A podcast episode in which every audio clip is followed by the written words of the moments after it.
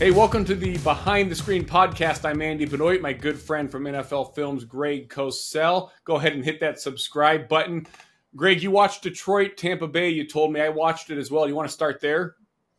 Sure, because you know I think I'm developing a budding bromance, Andy, with Jared Goff. After all these years, you, you realize I know, he was the quarterback you wanted all along. Yeah, so maybe I knew it all along, and it just you know wasn't there. But you know, I, I just I, I, just really like watching him play quarterback. Maybe it's a function of my age. I don't know. Obviously, he's not a run around second reaction quarterback, which, of course, you know, so many people talk about now as being something that's necessary to play the position. One can debate that, of course. You know, maybe we'll even debate it at some point. But uh, certainly, Goff is not that player. But, uh, you know, based on the people that taught me the quarterback position, um, and the number one person who taught me that was Bill Walsh. You know, that's where everything started for me with Bill Walsh really teaching me the, the, the quarterback position and everything that's involved in it. To me, Jared Goff just is a joy to watch. I mean, he he sees it, he understands it, he knows where to look. You know, uh, uh he understands that he doesn't need to be seeing seven guys. Um, he goes through progressions. He's a pretty thrower of the football. Um, he just knows how to play the quarterback position uh, at a pretty high level. And of course, obviously throws a beautiful ball. So for me, yeah. within the context of that offense, of course, because I think Ben Johnson, their offensive coordinator, does an outstanding job with their route concepts, their spacing, all those things that that help a quarterback with primary with primary reads. Mm, I just think Goff looks so efficient and so comfortable running that offense. Yeah, no, I, I, agree with you. I think he looks more comfortable running that offense than he ever has at any point in his NFL career. And I think they've done a great job of of knowing what he is and playing to that. They still go yep. under center, longer developing. Their, their routes are going to be a little more downfield. One thing that's always been interesting to me about Goff, and it actually interests me more now – because I think this was a, a, and tell me if you agree with the statement too. I don't think he was he was literally not a second reaction player in LA. Like I think there were stretches, seasons where he had zero truly second reaction plays. I don't feel like he is a, a non-entity. That's certainly by no means what he is, but I don't feel like there's a zero percent chance that he'll make a say. I think he has been a little better outside the pocket, outside of structure He'll never be that completely. That's not his game. And I think the reason why is when I get want to get your thoughts on. I think a big reason why it's not his game is he's got a little bit of a longer delivery. He's kind of a yep. wind up, elongated throwing motion that's not conducive to throwing off a platform very much. My question for you, because I've had this discussion with with with a lot of people, including people that have been around Goff a lot has there ever been, maybe I asked you this once, has there ever been a quarterback who's the best long delivery quarterback you've seen? Let's put it that way. Wow, that's a great question. Um, I know you're putting me on the spot, and I'd have to think about it because um, you know normally, you know, long. I can't think of a name immediately. Maybe as we keep talking, one will pop yeah. up. But but I think long delivery is a relative term. I mean, Goff is certainly not compact, let's say, the way a young quarterback like CJ Stroud is compact, or even some some sort of velocity throwers like a Carson Palmer was compact. Um, I wouldn't put Goff in that category, uh, but I wouldn't say he's elongated either. You know, there there's there's shades in there. There's a spectrum there. You know, he's not an elongated thrower that's slow with his delivery, but you're right. He, he falls more to that side because he's a strider. And yeah, yeah so, uh, but I think over the course of his career, I think he has sped up a little bit when he has to. And, uh, you know, and obviously, if you don't have to, you don't have to. It depends on the pocket and whether it's secure and clean. Um, but, uh, you know, I just think that he, he's you're right. He's not a second reaction quarterback. He's not going to run around. Um, uh, but I, I don't think he's immobile in the sense that you can't get him outside the pocket by design, which of course the Lions do. And, you know, so much of this is coaching as well. I mean, because I've been watching a lot of Goff this season, and I watched all his games last year, and this summer ended up watching, I think, the final 10 games over again when they were eight and two because I just wanted to really get a feel for Goff and the Ben Johnson offense. So I've seen a lot of Goff over the last yeah. four or five months. Um, you know, I think one of the things, and this is where coaching comes in, they are really good at a 12 personnel, meaning one back and two tight ends. And I, the reason I think these things are important and why it's coaching is because you know how it is when you line up in in certain personnel packages, particularly let's say it's first down or a normal down and distance situation, and you're playing with two tight ends. A high percentage of the time, Andy, you're going to get base personnel from the defense. Whatever that defense's base personnel package is, it could be 5 2, it could be 4 3, it could be big nickel. Whatever it may be, mm-hmm. the point is you're going to know from film study what they do with their fronts and their coverages out of base personnel because it's normally the menu is smaller in terms of what you do out of base defensive personnel than it is out of your sub fronts and your sub coverages. So that helps the quarterback because it, it just it, it clarifies things before the snap of the ball. And I think that's what good coaching does. And I think they've been so, so good at a 12 personnel. Yeah, it'll be interesting to see. I didn't check the the numbers uh, in the Tampa Bay game. They did. They played a lot of 12 against Tampa, though. I remember they seeing did. that on the film you know, they haven't had Jameson Williams all year. Now they've got him. He looks like he's in the mix of things. Amon-Ra St. Brown was out when Williams came back for that one week. Now they've both played together. You know, Josh Reynolds getting a little better. I'll be interested to see if they're able to stick with the 12 and stay patient with. They probably will. I mean, I guess I mean, they're not overly deep at wide receivers. We talked through this. I think their top two guys are pretty good. It'll be interesting. Um, to, I mean, do you, you get what I'm saying? Like, like the Goff's first team, for example, with the Rams, they were going to be a 12 personnel offense, and they got there and found out Cooper Kupp at the time he was the number three receiver was sensational. So we're going to be 11 personnel. And right, right. You and I talked about this a few weeks ago, and it's one thing I get reminded of by coaches. Adam Gase told me years ago too. Denver played 11 personnel when they had Welker there. They played all 11, and it was kind of an issue of contention at times within the building. Offensive coach, defensive head coach and the point was, these are our best players. They're the best guys on the field. So I would imagine, I guess, Detroit, do you think they view their 12 personnel package as their best package, all things equal? Um, and by the way, I want to come back to Mr. Kupp at some point, but I don't I don't know if the answer to that is because they view them as their best personnel or if they feel that the defenses that they're playing are most predictable in 12 personnel. You know, those are two different things. Um, yeah. But just so you know, I did do the numbers from this past week on Goff at a 12, and he was 14 for 18 for 139, and he was not sacked. So yeah. the question is, um, was that something? Because I think it was their most their most attempts out of 12 in any game this year. So the question is, is this something they're going to continue, or was this specific to the Bucks defense that they just played? And we don't know the answer to that till more games are played.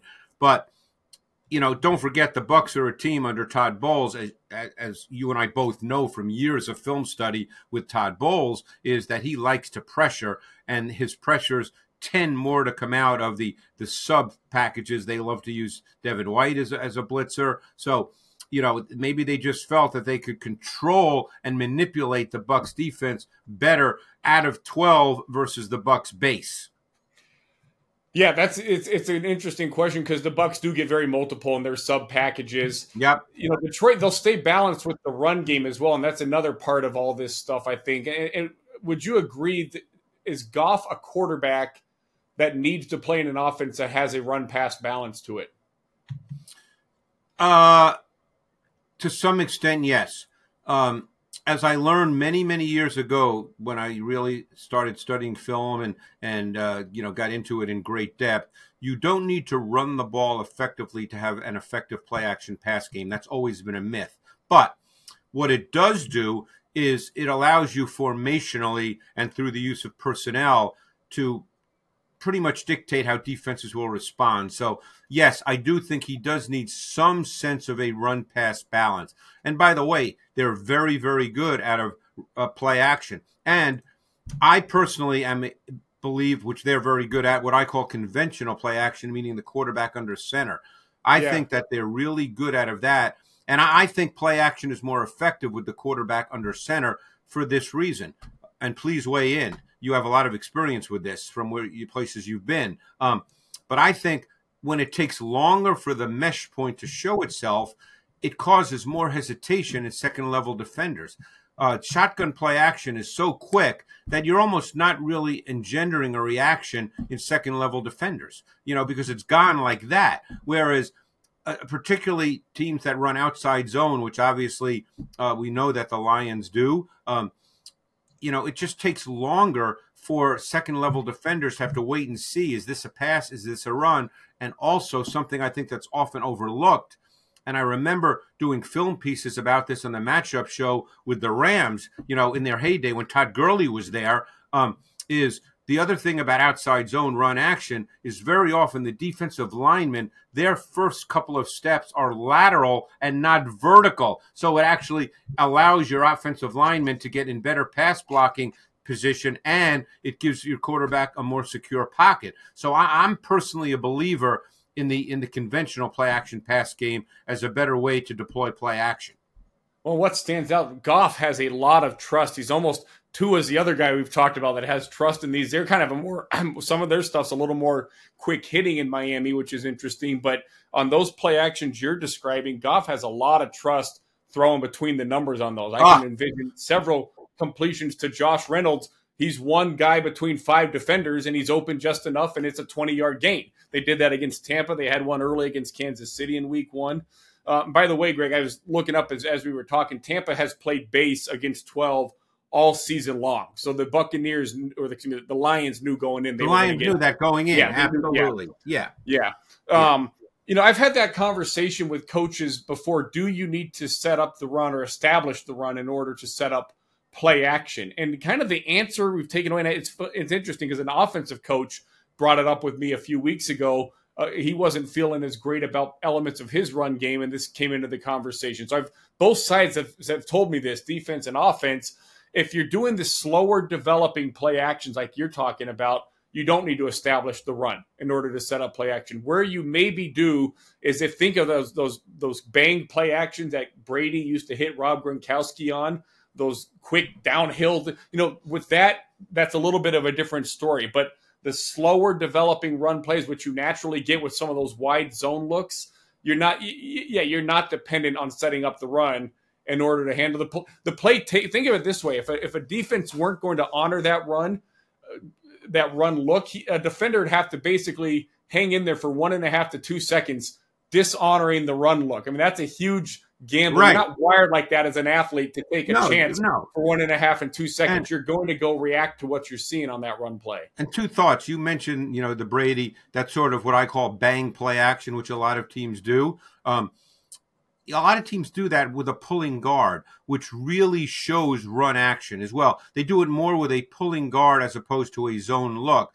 So you really get that defined run look from the guard, which really helps, obviously, get a second level reaction. Um, well, and, and, and one thing with that too, that's to your point about making the defenders move horizontally. That pulling guard's going to engender horizontal movement as well because they have to travel. Defenders travel with that guard because the run gaps are traveling with that guard. Right. Um, but yeah. I always felt that the D line reaction to you know, outside zone run action was always overlooked. Everybody says second level defenders, which is true, of course. But, I, you know, as I said, I can remember doing pieces over the years for the matchup show where you'd see the defensive line and they would move laterally for two steps. And that's what you want because they're not then attacking the quarterback and attacking the pocket. And, and that yeah. then gives the quarterback more time. Um, but, you know, and I've always said this, and maybe maybe I'm being a little sarcastic, but I think it's true. I don't think defenders, if it's the third quarter, let's say, and the offense has run the ball 12 times for 20 yards, there's nobody on the defensive side of the ball in their defensive huddle that says, hey, guys, they've only run the ball 12 times for 20 yards. Therefore, we don't have to worry about the run game. No one says that. They're playing how they're taught to play. You know, so if they see run action, they react based on how they're taught to play. That's the way it works. Now, obviously, if a team comes out and the first possession they they just grind it out and they're gaining six, seven, eight yards every time they hand off, yes, maybe that changes the dynamic of a particular game because you feel like you've got to buck up as a defense and really get physical and play the run. But you know, defensive players are taught to read things they're not taught to you know do math in their heads as to what the uh, you know what the run game is throughout the course of a game. Yeah. Can I do the barroom question for you? Sure, go ahead. I'll, let's see if I answer it. I don't need I don't need like a shot of tequila to answer this, do I? Yeah, you you might on this one. Uh, okay. So a big discussion point heading into the season: who are the quarterbacks in the NFC? AFC has all these top quarterbacks. Who were the guys in the NFC? Where is Goff fit in with Stafford playing for the Rams pretty well? Brock Purdy with the Niners. Jalen Hurts was kind of everybody's number one NFC QB, if you will, coming into the season. You know, where does Goff fit into that part of the the big picture in the NFC? Goff as a Lion yeah. specifically. Well, which actually then bleeds into that larger discussion of you know, can he quote unquote win a game by himself, which is another barroom question. I'm I'm throwing your barroom question back with another barroom question. Yeah, you know, because that's what you hear all the time. You know, you hear it with with Brock Purdy, for instance, particularly let's say after this weekend's game, which quite frankly, if you watch the tape of that, that wasn't the narrative that people think it is, but that's another point, a different point. But anyway, um, uh, you know, that's what you get into. You get into the conversation that, hey, if, if the Lions are in a game in the third and fourth quarter and they have to throw and Goff has to drop back every time, you know, can he can he quote unquote put the team on his back and win the game? Um, I think stylistically that's very possible. I'm not comparing Goff to Tom Brady by any means, but we know Tom Brady did that. We know Drew Brees has done that, and though they were not running around and making plays, it is stylistically possible to do that. Sure. Um, you know, I think Goff, the way he's played going back to mid-season last year, he's played at an extremely high level. And I have no problem saying that the the concepts of their pass game have helped him do that. That's what coaches are supposed to do. You know, so I don't have a problem saying he's part of him playing at a high level is the fact that this is an incredibly well schemed, well designed pass game that allows him to play with tremendous confidence, see things clearly, deliver the ball with timing and rhythm. You know, that's that's part of what coaches do. Yeah, no, I, I am with you on that. Tell you my Jared Goff story real quick because if if someone's still listening, it means they're they're they're a Jared Goff fan at this point. The first time I met him, I was at Sports Illustrated. I, I went to Cal to do a film room thing with with. Oh, yeah, yeah. Yeah, coming. He was entering the uh, entering the draft. His agent was Carson Wentz's agent as well. So once I got a, a, an arrangement with Goff, we got Wentz, and now we got this little quarterback series that we're. So doing. were those the Tollners? Were you dealing with the Tollners? It was a Tollners, yeah, yeah. Yeah, Nima, yeah. Nima Zarabi's their media guy. He's excellent. He's very right, right, right. Cooper- I know the Cooper Tollners. Yeah. Agent. Yeah. So and, and this will Greg remind me. We'll bring up Nima at the end because I, I know you want to get the Cooper Kupp, and so we'll circle Right, back. right, right. But anyway, our, our, our and I can say this because this was an out, and I don't remember who we hired. It was an outsourced group. It was not Sports Illustrated's people, but whoever we hired as the camera crew crapped the bed spectacularly. They brought one camera when the job needed six or seven cameras. It was just a handheld. They didn't even Right, have right. and stuff. And and then they couldn't get the microphone unattached. It was plugged in and stuck.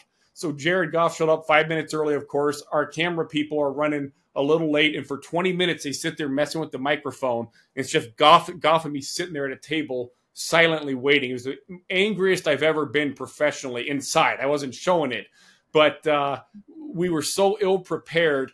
Afterwards, we did we filmed it all. Goff offered to stick around and redo some of it because he knew we would benefit if we filmed it at different right. angles. And I just thought, what you know, he could have easily been pissed off because we wasted a lot of his time. And you know, it was nice of him to offer that. That's just standard good guy stuff. I thought people would appreciate the the everyday good guy kind of story. Yeah, you know, just getting back, and then we'll move on. You know, because it's probably uh, you know too much Goff. But I think one of the things that gets overlooked with quarterbacks, and it shouldn't get overlooked. It's like receivers who you know have great hands. Is Goff does not miss routine throws. He's a precise ball location thrower, and you know I think sometimes we lose sight of that with with the idea that you know, as I said, guys have to make plays outside of structure. Guys have to make special plays. You know, sometimes just making the routine play over and over and over and over again within the structure of your offense that's a really high level trait because you and I have seen many times over the years quarterbacks miss what would be considered layup throws. And in the NFL, you can't miss layup throws. Some people have won six Super Bowls playing that way. Yeah, that's a very good point. Yep. Yeah. Yeah. Yeah. Like so, Cooper Kupp. What, what do you got? Well, the, the reason I, you know, obviously I've watched him the last two weeks, and and of course I've watched him over the years. But you know, having been around him, I, you know, and, and I have my own view of this, of course, just from you know watching football, um, you know, for a long time. But if you had to explain, you know, the Cliff Notes version, as it were, or maybe not the Cliff Notes, since we're just sitting here talking ball, why Cooper Kupp is a great receiver? What is it? You know, here's what you hear all the time. He's a great route runner. Nobody ever explains, Andy, what that means. They just yeah. say someone's a great route runner. You know, what does that mean? Obviously, I'm asking you. I have a sense of it, but I mean, what yeah. does when it comes to Cooper Kupp, what does that mean? I think he has a really high level feel for how leverage is deployed in coverage uh, from individual defenders. He understands first he's going to read the coverage like a quarterback will, and then he's going to understand all right if it's that coverage and that read and it's this formation I'm coming out of, this defender's pl- going to have to play it that way. And if I threaten him this way, he's going to have to react this way. And Kupp is great at, okay, I know this. I'm going to threaten him that way, get that reaction, and then go this way. That's why he's so good on those choice routes and just the nuance of setting up at the top of his route, how he'll stem and angle his body just enough. He does that getting into his routes as well. So I think he is a probably a genius when it comes to understanding the body mechanics that defenders are obligated to use within the context of the coverage call. Wow, that's a great way to describe it. So, if I could take that one step further and maybe clarify it to some degree for the audience. So, let's say uh, they're playing cover three. Okay, cover three meaning there's three deep defenders. So, a receiver needs to know if he's lined up on the outside that that corner cannot be beaten deep over the top in his deep third. That's his responsibility, right? He can't be Correct. beaten deep over the top in his deep third. So let's say you want to run a route where you're technically going to break inside, but you want to make sure that you threaten that defender deep in his deep third because he can't allow that to happen. So if you can threaten him that way, you make his body the term you use, his body mechanics or body position. You make his body turn a certain way because he has to say, oh no, I can't get beat over the top. So I have to turn a certain way so I make sure I'm not getting beat over the top. And then at, when that happens, you're giving up something else. And that's what Cooper Kupp is so, you know, I'm just giving a very, you know, Cliff Notes example, but he's so good at understanding, okay, I just got him to turn. Now he can't cover the route that I really want to run. Yeah. Does and that make sense? It makes perfect sense. And, and to let's keep the cover three example alive, Kupp has benefited obviously in a system that, for one, if he's aligned outside, it's often in a minus split. So that covers right, reduced splits, yeah. With cushion already because you can't press the receiver in a minus split. He's got a two way go on you. It's a lot, you know. It's, it's, it's you can't harder. play cover three and press him anyway. So, but for two, he's often not aligned outside. He's going to be aligned inside a lot of these times. So he's facing the hook defender, the linebacker, the down safety, whoever it would be. And that's an inherent mismatch for one. For two, he's going to understand the body mechanic stuff that those guys have. And Greg, one thing I wonder, I'd love to ask him because he's a very dedicated run blocker as well. And he's very good in the run game. And the Rams ask a lot of their receivers and uh, a lot of their receivers in the run game.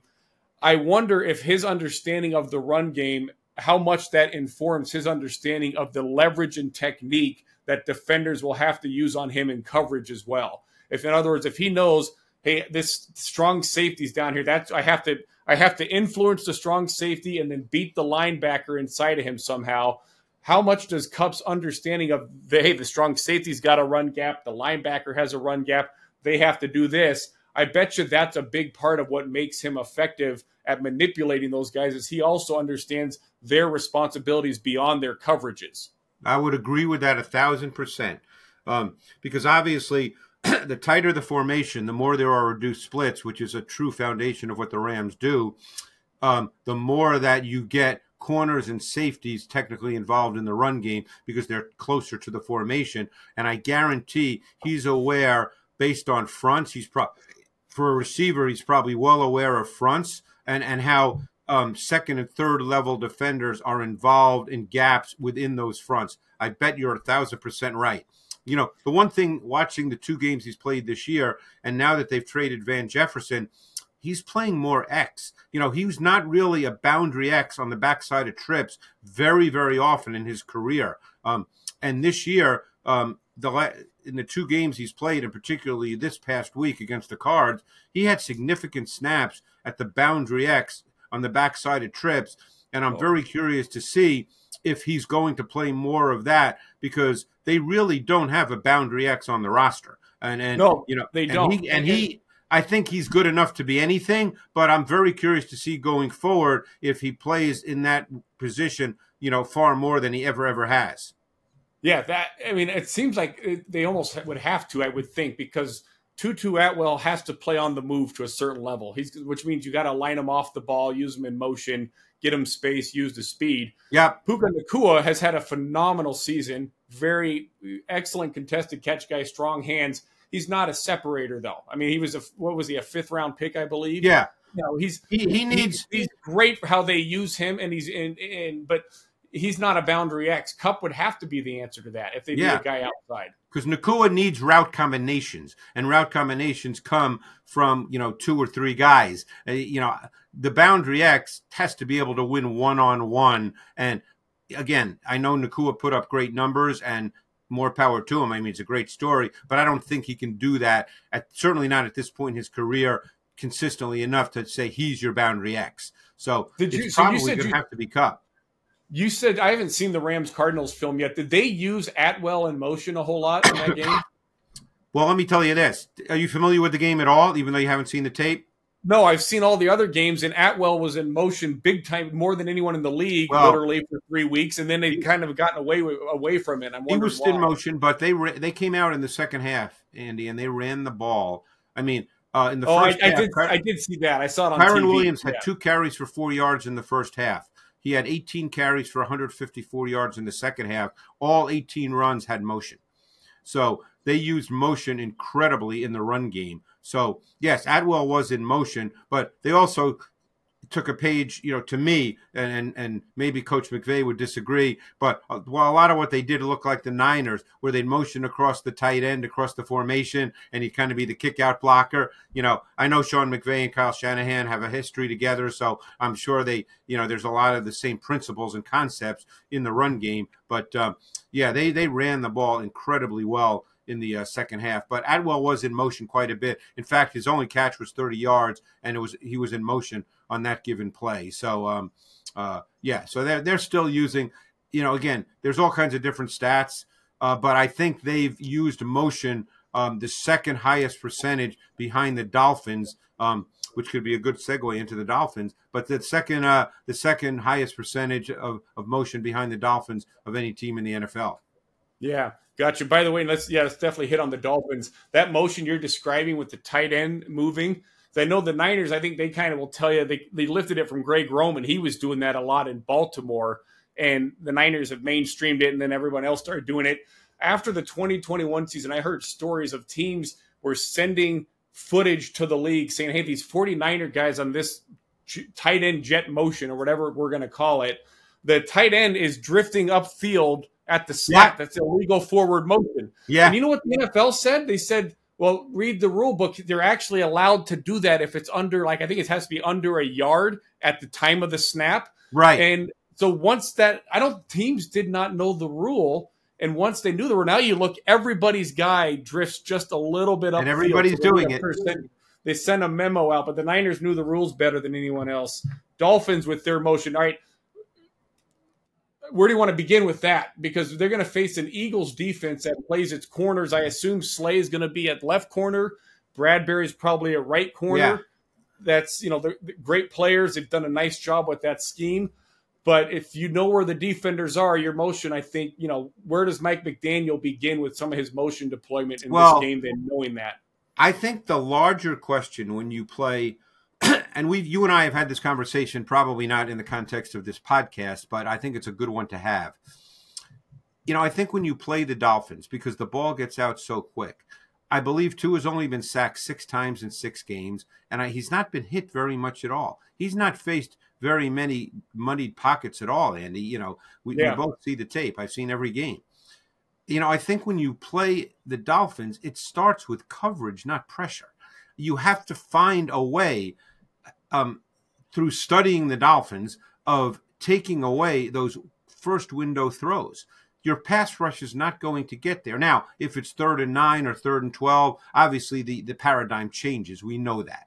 But in normal down and distance situations, it's really more about how you play coverage. Um, but they pose a lot of problems because of the use of motion. And there's so many multiple motions that they use. They give you so much eye candy. And what happens when a team gives you a lot of eye candy is it shrinks your menu. You know your calls you can't be as multiple with your calls you know before the snap of the ball. Because if one guy makes a mistake you know, you get caught for a 60 yard touchdown. So I'm really curious to see how the Eagles go about trying to defend this pass game. Teams have obviously struggled. Obviously, the only team that I wouldn't say struggled were the Bills. Same division though; they're used to playing them. They, you know, Poyer did not play in that game, Jordan Poyer, but Micah Hyde is a veteran safety who has seen the Dolphins many, many times, so he has a really good feel. The Eagles we don't even know who their safeties are going to be, as you and I are discussing this midweek.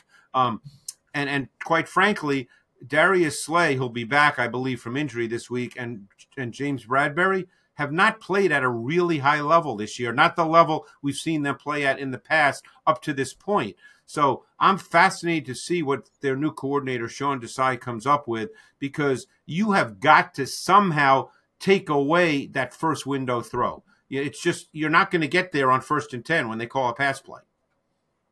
Yeah, yeah, that it's it's interesting. And then some of the motions, the way they've gotten you outside now. There's toss crack plays that they run, getting you to the perimeter. Oh. That's got to be that's sec, is that how secondary is that? Obviously, you don't want Tyreek Hill getting an 80 yard touchdown on you. That's kind of your starting place when you think of your defensive game plan. I would imagine. At what point in the conversation does the run defense? come into play well, because we've seen them light teams up on the ground as well. They've been doing that. I mean, again, if, if, if, you kind of reduce the Dolphins' offense to its Cliff Notes version, okay, there's so much more, obviously, in any offense. But the Cliff Notes version to me of the Dolphins' offense this season has been run game on the perimeter, pass game between the numbers. I think that's what they are. Um, and they get Mostert outside. I mean, he's a four-two-eight guy or whatever he is. You know, it's easy to say, okay, we'll let them hand off. But then Mostert gets outside, maybe outflanks your defense, and all of a sudden he's off to the races. Um, so you know, it's it's it, it's a little bit of a dilemma. Um, you know, I, am just I, I'm so curious how the Eagles choose to play this. I don't think you can just line up and play your normal way like they're a normal team.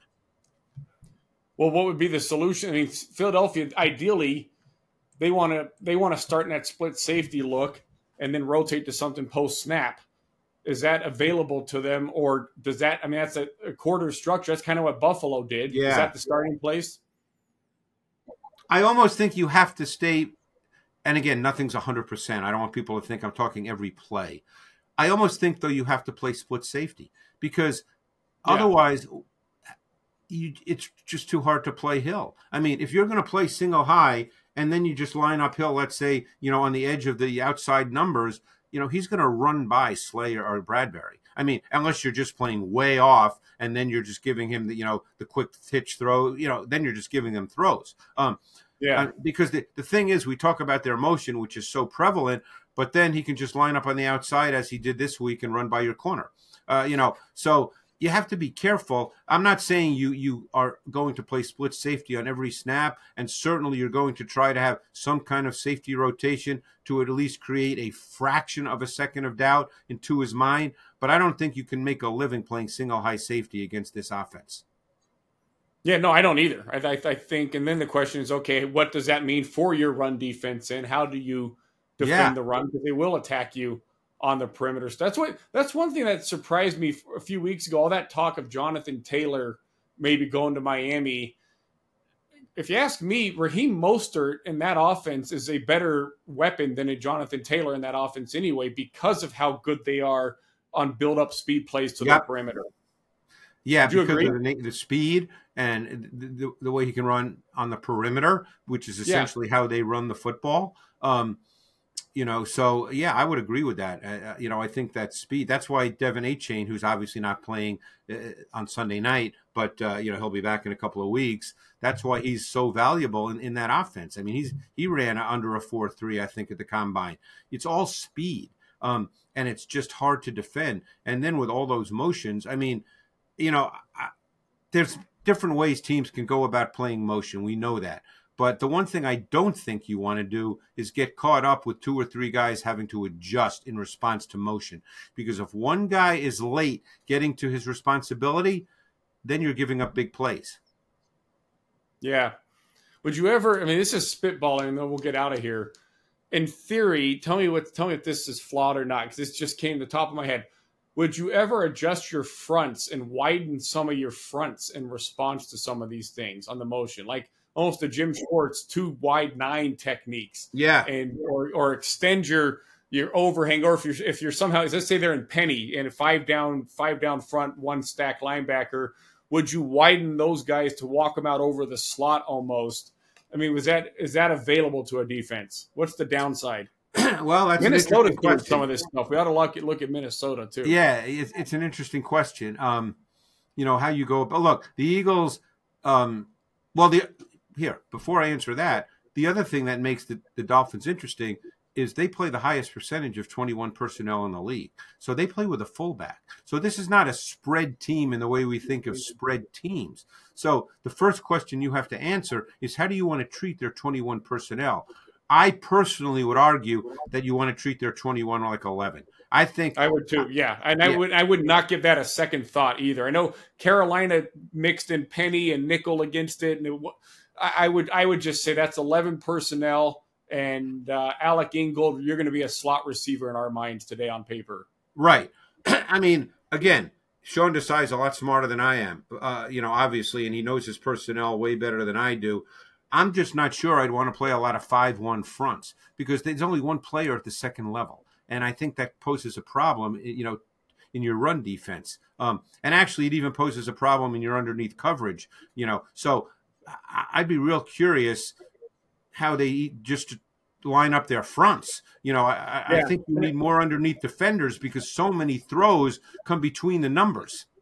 I guess I guess what I'm thinking is uh, theoretically on a five down front, a widened five down front where right. the edge guys are in a position to almost disrupt passing lanes, almost a three three front, if you will. Like those edge guys, I'm thinking would be loose and uh, lend a presence to the tight split in you know you could almost argue that that's it's funny you say that because in the big 12 uh, and this is college football now so many teams play 3-3 they they do that more to deal with the RPO game. But in some ways, the Dolphin offense is like an RPO game because everything is so quick rhythm. You know, uh, and I'm sure there are RPO elements obviously involved, but not every fake handoff is an RPO, as we know. Um, but you know, who knows?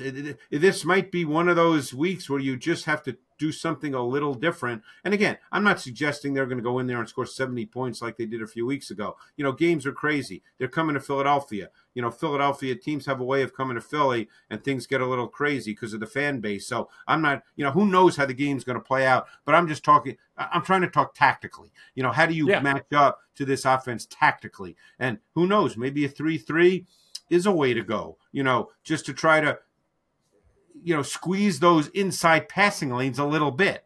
You know that's you have to try to do that. You've got to try to take away those first window throws. Yeah, it's great analysis, Greg. Why don't you give us a score for the game on Sunday night then? Uh, seventy to fifty-eight. No, no. Uh, well, the ratings will be huge for that. Right, right, right. I mean, I love it. You know, again, the NFL's been crazy this year. I mean, we just saw a game on on Sunday Night Football with um, uh, you know, Buffalo and the Giants, and I'm sure everybody thought going into that game that it would be 35 to 10, and obviously it wasn't. Um, and it was in Buffalo, no less. So, you know, I'm yeah. not a good pr- prognosticator and picker of games. I-, I would think there'd be points scored in this game. That that's the way I would see this game. Now, again, what that means, Andy, you know, I'm not going to sit here and say 42 35, but I would think they'll there'll be offensive points scored in this game. Yeah, you actually answered the question. For Warren, I wasn't, you know, I don't, no, no disrespect. I don't care anyone's score for the game. Right, right, right. Nor do I. You entertained the question more than I thought you would. Sometimes when you get the best offenses, remember there was that game in the playoffs, the Chiefs and the Colts, many years, maybe 15 years ago now, I want to say, maybe a little more even, where no one punted for almost the whole game. Yeah, yeah. Yeah. And that game was like 35 28 or something like Yeah, that. and wasn't there a the game- the the score stays low because it's just an, the clock keeps moving. There's no incompletions. It's efficient first downs. High scoring doesn't necessarily mean that's the best offense. No, but wasn't in there, terms was it of a game Monday flow. In night terms of a game? game flow. There was a Monday night game a number of years ago. Was it Chiefs Rams? That was like 52-49. Wasn't there a? The one in Mexico, the one in well, it was supposed to be in Mexico City, and it wound up going back to Los Angeles. But wasn't that? Wasn't it like a 52-49 game? uh, maybe even higher. It was like one of the all-time record games. People Yeah. are going to think we're, we're idiots for not knowing that number of the. And that and I one think too, it was Goff. Was it Goff versus Mahomes? Yeah, it was. Yeah, it was a great showdown. Great- Yeah. that one had like three defensive touchdowns in it. Yeah, too, it was. It was. It was one of the most Yeah. fun games to watch. Absolutely. Well, I remember the, the the Patriots Rams Super Bowl in 2018. Those were that was I think the number one and number two offense in the league. Kind of who gets the 31st kind of game. What was that? 10 to 13 to three in the end. It was like three. To That's three right, that's of right. game. Yeah, That's right. And even Yeah. even going back to the Giants Patriots Super Bowl, um, when it was 17-14 and the Giants won on a late Plaxico Burress touchdown, that that's when you know the Patriots were putting up all those points and everybody assumed it was going to be a 35-31 game and it was 17-14. So yeah. you never you never know. You know, all you can do is analyze what we have on tape up to this point, but you just never know how a specific game will play out.